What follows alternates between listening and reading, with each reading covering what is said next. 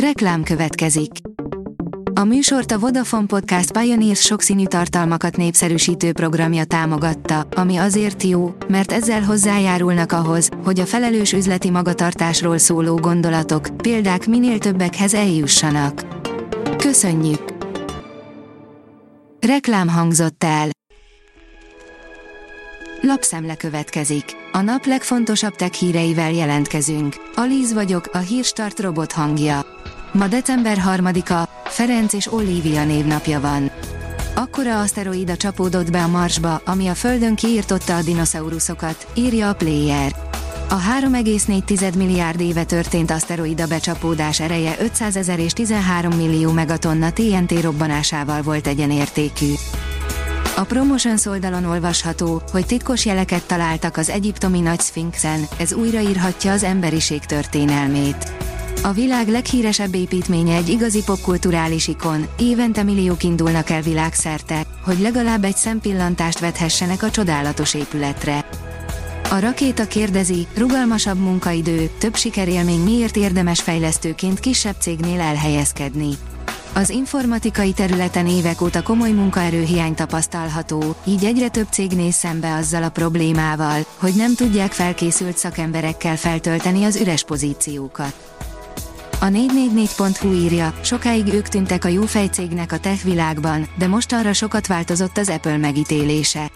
A világ egyik legértékesebb vállalata sokáig megúszta, hogy komoly monopól ellenes és privacy ügyi kritikák tárgya legyen.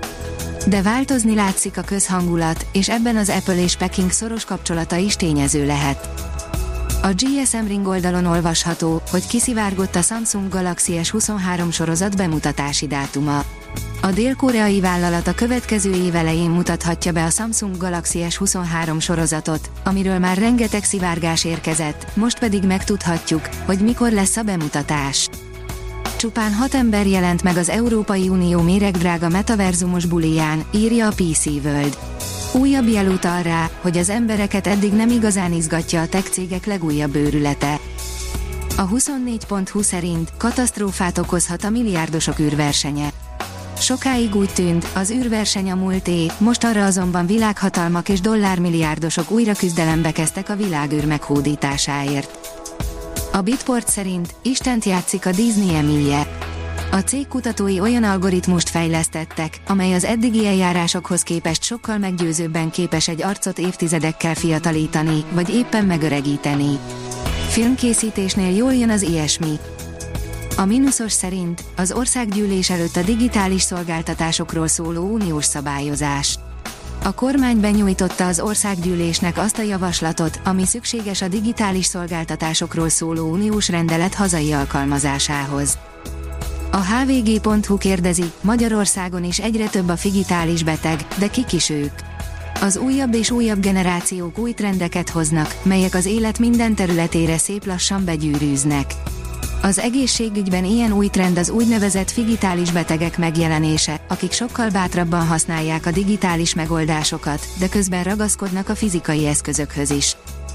A National Geographic oldalon olvasható, hogy a Titán felhői a James Webb űrteleszkóp felvételén. A Saturnus holdjáról utoljára az ott keringő Cassini űrszonda készített hasonlóan informatív felvételeket. Az okosipar.hu szerint a SpaceX decemberben megrepteti a Starship-et. Márk Kirasics, az Artemis Hold program fejlesztését felügyelő magasrangú NASA tisztviselő az ügynökség tanácsadó testületének élőben közvetített ülésén elmondta, hogy a Starship első tesztrepülésére végre sor kerülhet a jövő hónapban.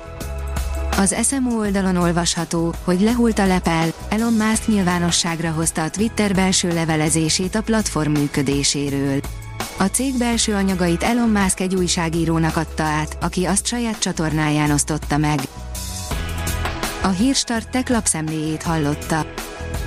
Ha még több hírt szeretne hallani, kérjük, látogassa meg a podcast.hírstart.hu oldalunkat, vagy keressen minket a Spotify csatornánkon, ahol kérjük, értékelje csatornánkat 5 csillagra.